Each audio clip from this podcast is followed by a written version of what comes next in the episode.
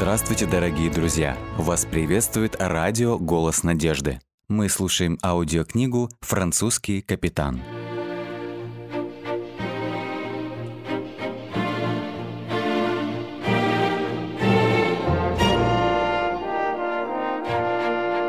Глава 15.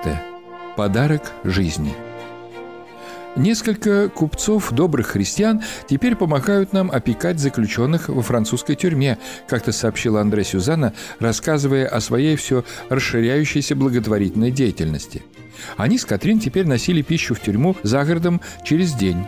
Благодаря средствам, которые собрались от продажи изделий тюремных мастеров, им удалось купить маленький деревянный фургончик с большими колесами, который они могли легко катить по улицам города и дальше в поля к тюрьме. Ужасно, как эти бедные люди страдают там, и Адмиралтейство, кажется, не собирается облегчить их участь», – пожаловалась она мужу. «Ты думаешь, это ужасно? Подожди. Я расскажу тебе, что я видел в Африке», – мрачно откликнулся Андре, выслушав Сюзанну. «Это самое унизительное обращение с людьми, которое я когда-либо видел. Я даже думать об этом не могу без содрогания». Он описал жене людей в цепях и рынок рабов на Ямайке.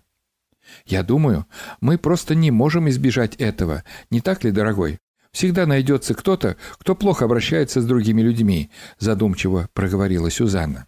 Она крепко обняла мужа и со вздохом положила голову ему на грудь. В один прекрасный вечер, во время чаепития, дедушка и бабушка Латур объявили о том, что серьезно намерены вернуться в Голландию. Они уже давно обдумывали эту возможность. Но сейчас было принято твердое решение, и отъезд планировался через несколько месяцев. В то же время Катрин получил еще одно письмо от отца, в котором он снова настоятельно просил ее приехать к нему. Он не говорил открыто, но Катрин смогла прочесть между строк, что теперь он отчаянно нуждается в ее помощи и уходе. Она решила, что поедет в Голландию вместе с семьей Латур. На верфи работа продвигалась успешно, и новая лодка Андре была почти готова – Капитан Латур продолжал контролировать строительство в отсутствие Андре, но некоторые из особо важных заключительных этапов требовали присутствия Андре. Пьер тоже помогал, когда у него было время, но работа в мастерской с кабинных изделий не позволяла ему заниматься этим часто. Иногда он приносил какие-то металлические детали, которые могли быть полезны для будущего судна. Оборудование и мебель для салона, закупка парусов, цвет краски и прочие подобные вопросы ожидали решения Андре. Лодка могла быть готова к испытаниям в море в течение нескольких месяцев. Он надеялся значительно продвинуться за те два месяца, что компания Хеймана позволила ему отдохнуть после поездки. Он целиком отдался этой работе. В силу занятости повседневными делами Сюзанна и Андре не говорили больше на тему жестокости людей по отношению друг к другу, пока не услышали в церкви от одного знакомого, что квакеры, которых было в городе много, начали кампанию против рабства. «Будет непросто поднять такой вопрос у нас в Бристоле», — сказал мужчина. «Многие торговцы в нашем городе всеми силами пытаются войти в этот бизнес, а здесь вдруг появляются квакеры и начинают проповедовать, что это неправильно. Очень смело, не так ли?» «Ну, я думаю, мы должны присоединиться к ним в осуждении этого зла, брат», я видел это своими глазами в Африке и на Ямайке в прошлом году и заявляю, что это дьявольское дело, с горячностью ответил Андре. К ним подошел пастор Тинель. «Пастор, когда мы будем говорить об этом зле, которое называется рабством?» – вырвался у Андрея. «Оно от дьявола и позорит такую христианскую страну, как Англия». «О, я согласен, что мы могли бы поговорить об этом, но кто будет прислушиваться к нам? Мы, иммигранты, не оказываем влияния в этом обществе, к сожалению. Даже квакеры здесь, как глаз вопиющего в пустыне. Боюсь, никто их не послушает. Мне кажется, что только англиканская церковь могла бы попробовать что-то сделать в этом направлении, друзья мои. Замечания его оказались пророческими, но у обоих слушателей они вызвали разочарование. Он говорил с такой убежденностью, что Андре посчитал бесполезным продолжать разговор. «Как ограничены порой люди», — подумал он про себя. Все чаще Андрей чувствовал, что задыхается здесь. Пренебрежение правами человека, ужасающие социальные условия Бристоля, где нищие умоляли о куске хлеба, в то время как богатые купцы все умножали свои богатства. Зловоние, грязь, эпидемии – все это было невыносимо. Все чаще он стал задаваться вопросом, а какова жизнь в новом свете? Экипажи судов, возвращавшихся из Северной Америки, рассказывали о чудесах. Свежий воздух, земля для всех, безграничные возможности. Может ли все это быть правдой? Он должен увидеть сам. Андрей решил, что попросит своего работодателя отправить его хотя бы один раз в рейс на корабле, идущем в Нью-Йорк. Он поделился своими идеями с Сюзанной, чтобы узнать ее мнение на этот счет. «О да, если это действительно столь хорошее место, как я слышала, то почему бы нам не попробовать? Я не думаю, что в Бристоле нас ждет что-то хорошее в будущем. Ты удивительная жена, дорогая. Некоторые женщины, наверное, и слушать бы не стали мужа, который предлагает отправиться на другой конец света, ответил Андрей. Ну, если мы решимся сделать такой шаг, то сначала должны обратиться за разрешением на натурализацию здесь, в Англии. Мы не можем быть гражданами, потому что это стоит огромных денег. Но за натурализацию берут умеренную плату, так что я думаю, что мы справимся, и это даст нам право поселиться на территории английской колонии в качестве свободных людей.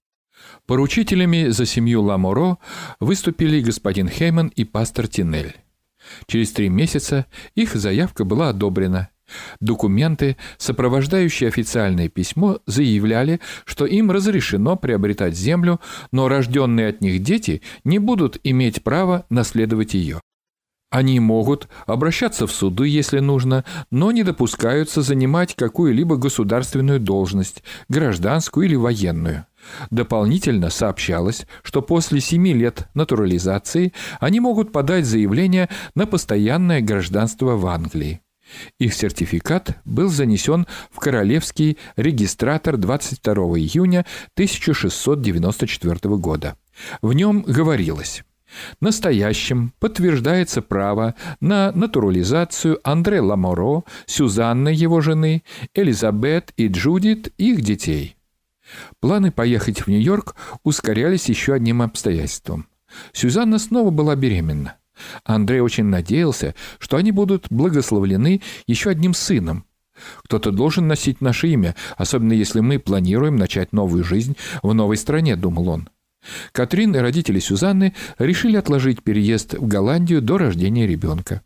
Господин Хейман тем временем сообщил Андре, что счастлив назначить его третьим помощником на судне, отправлявшемся в Новый Свет, выход которого предполагался на следующей неделе.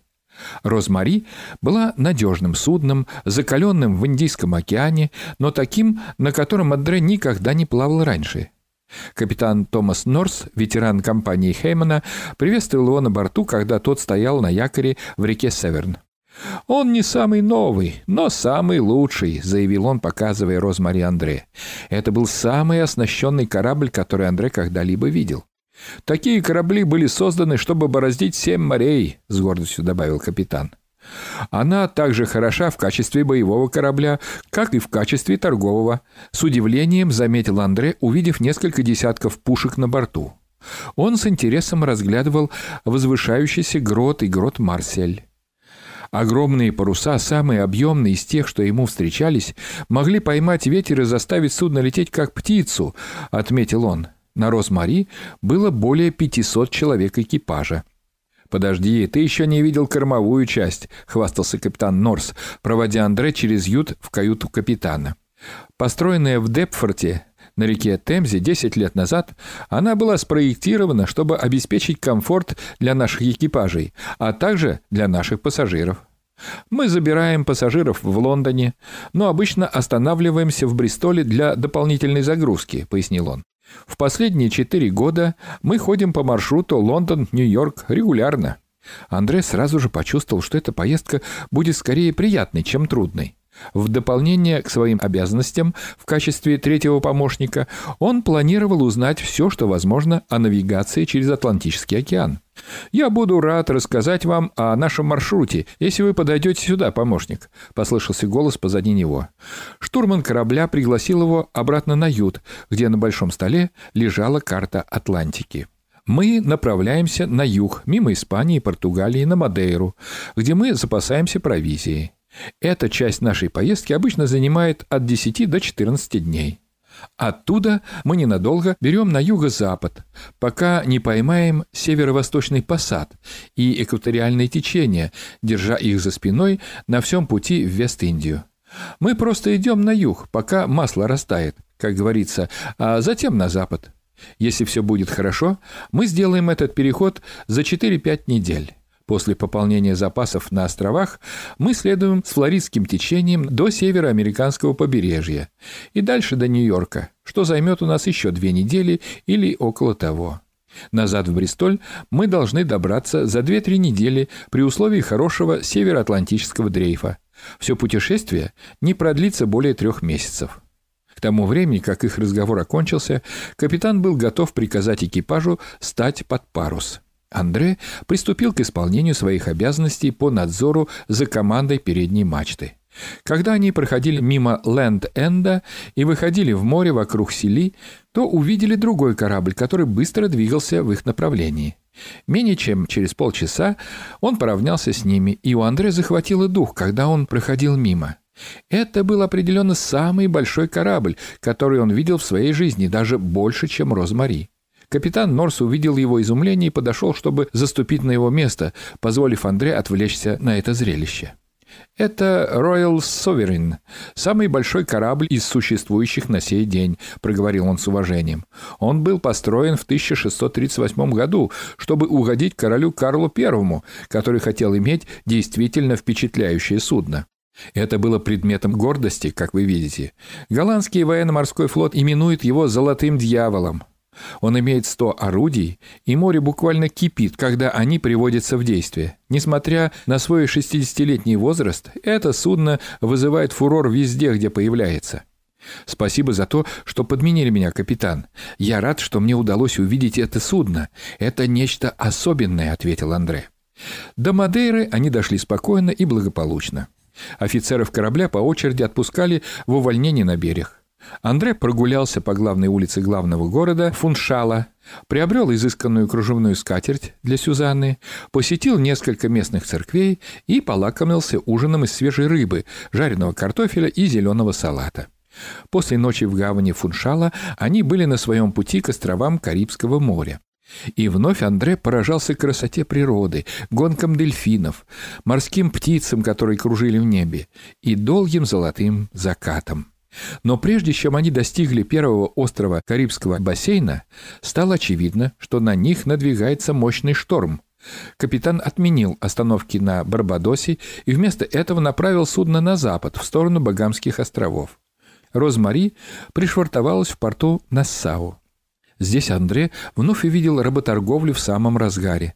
На открытом рынке, называемом Вендью, как раз проходил аукцион рабов. Он не пошел на рынок, а вместо этого решил осмотреть остров. Заплатив за поездку на медленно передвигающемся фургоне, он наблюдал бесконечные плоские плантации сахарного тростника. По истечении двух дней, подготовив корабль для следующего этапа путешествия, они отправились к своей конечной цели – в Нью-Йорк.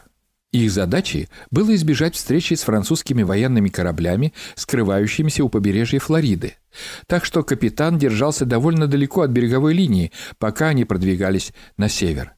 На третий день в районе Каролины два небольших судна под французскими флагами приблизились, чтобы рассмотреть Розмари.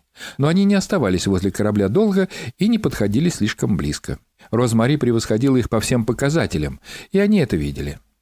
«Уже недалеко, лейтенант Ламоро», — сказал капитан Норс. «Мы намерены провести в Нью-Йорке четыре дня, так что у вас будет время, чтобы хорошенько изучить это место».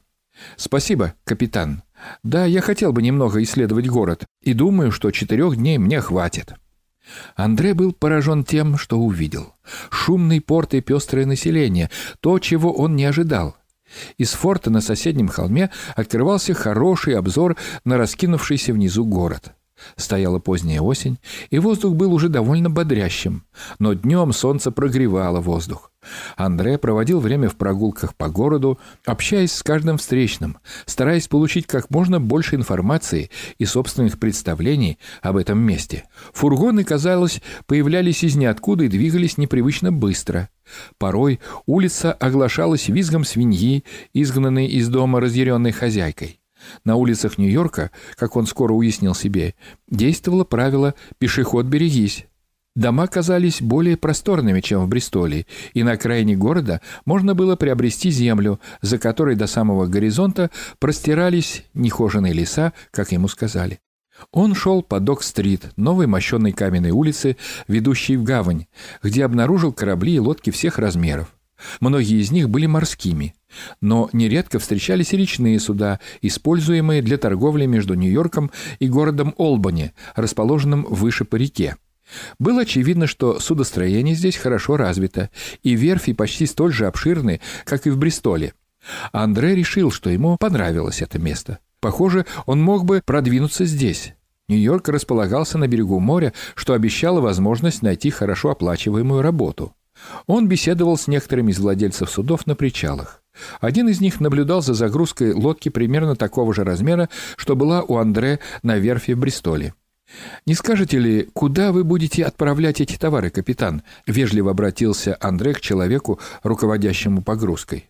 «Я занимаюсь торговлей на восточном побережье, сэр, между Нью-Йорком и Чарльстоном и промежуточными точками». «А на кого вы работаете, позвольте спросить?» «Господь я управляем этой лодкой здесь, сэр». «Почему вы спрашиваете?» «Тогда вы владелец лодки?» — продолжал спрашивать Андре. «Ну да, сэр, в течение последних шести лет». Она помогает добыть хлеб для пропитания и шляпку для моей благоверной. Разговор перешел на экономику, и Андре обнаружил, что доходы капитанов здесь были гораздо выше, чем он мог предположить, и при этом независимость владельцев тоже была больше.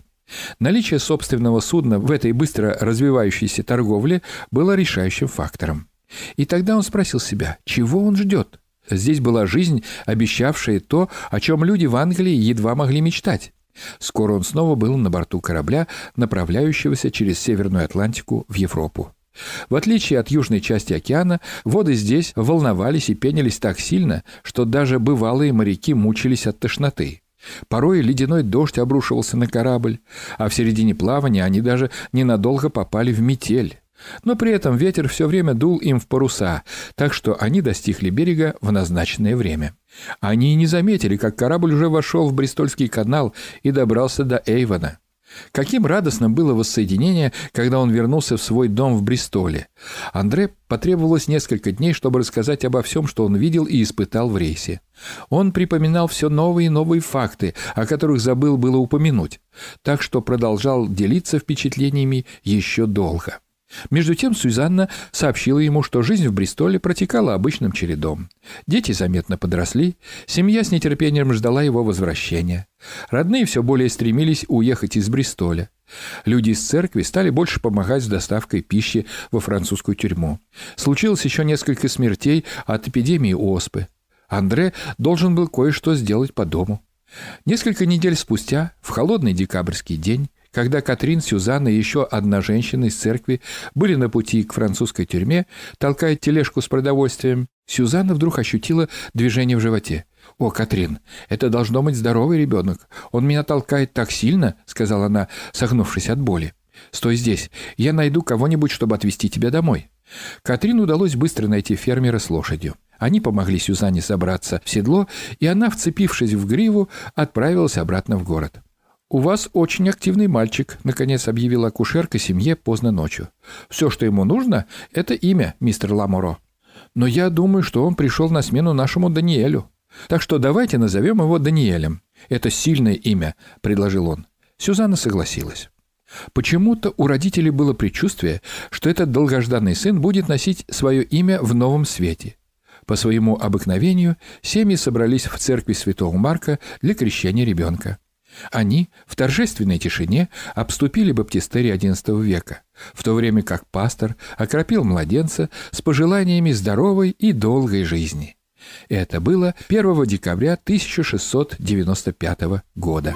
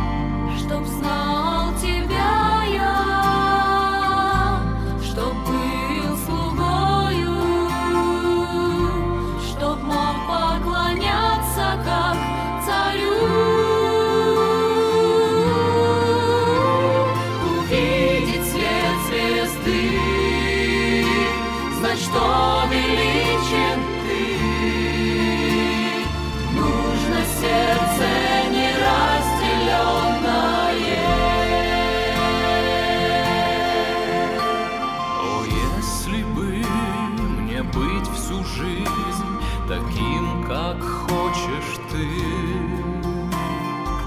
Сосудом чести для тебя, Господь. И пред престолом слышать глаз служил ты верно мне. Нужно сердце не раз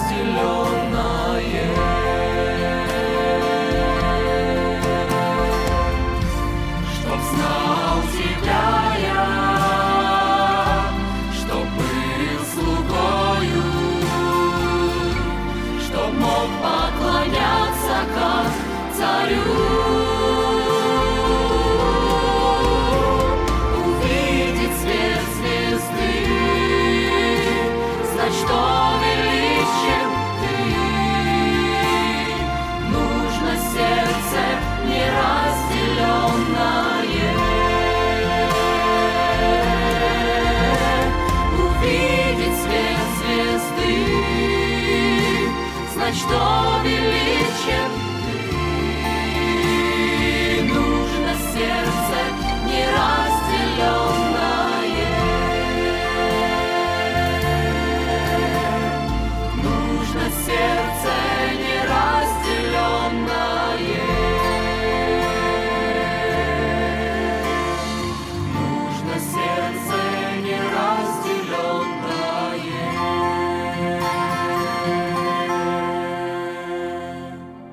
Небольшой боевой отряд двигался дорогой прямо на север. Его возглавлял молодой харизматичный командир, который размашистым шагом подгонял идущих вместе с ним.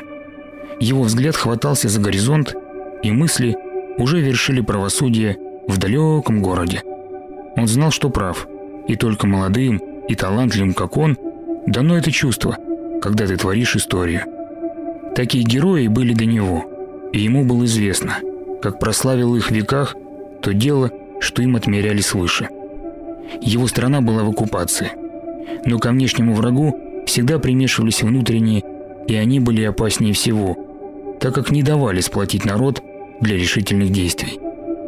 Движимый революционным духом свободы, он бросил вызов смутьянам, которые подрывали и без того шаткую власть. Их идеи распространялись с небывалой скоростью, плодясь на предрассудках необразованных людей. Изгладавшиеся по счастью люди выдумали себе исцеление, оживших мертвецов, скоро золотой век и, хуже всего, нашли человека, выдававшего себя за Господа Бога. Такого нравственного падения и идолопоклонства не помнили их отцы. Решительные действия преданных делу освобождения почти остановили болезнь. Оставались последние шаги. Дорога обходила скалу, и, выйдя на поворот, отряд вдруг встретился с необычным препятствием. Ветер колоссальной силы внезапности остановил всех, и люди, упираясь ногами и вытянув вперед руки, старались хоть как-то сохранить равновесие. Пошатнуться означало погибнуть. Они стали похожи на статуи в неизвестном храме, застывшие в противоборстве со стихией, и только хлеставшая на ветру одежда выдавала ужас этого момента. «Не иначе злой дух», — подумал командир, призывая в молитве защиту неба. Сквозь облака пробился луч света и огненной иглой ударил ему в глаза. Молодой человек охнул и упал навзничь. Опершись в землю одной рукой, он свободный отгонял от лица тьму слепоты. Ветер перестал тут же, и воцарилась тишина с шумом в ушах. Мистический страх лег печатью на лица путников. В низком гуле невидимого грома раскатом прозвучали слова «Саул, зачем ты гонишься за мной?» Книга «Деяния апостолов», глава 9. С вами был Александр Медведков. Заходите, пишите и оставляйте отзывы на сайте голоснадежды.ру.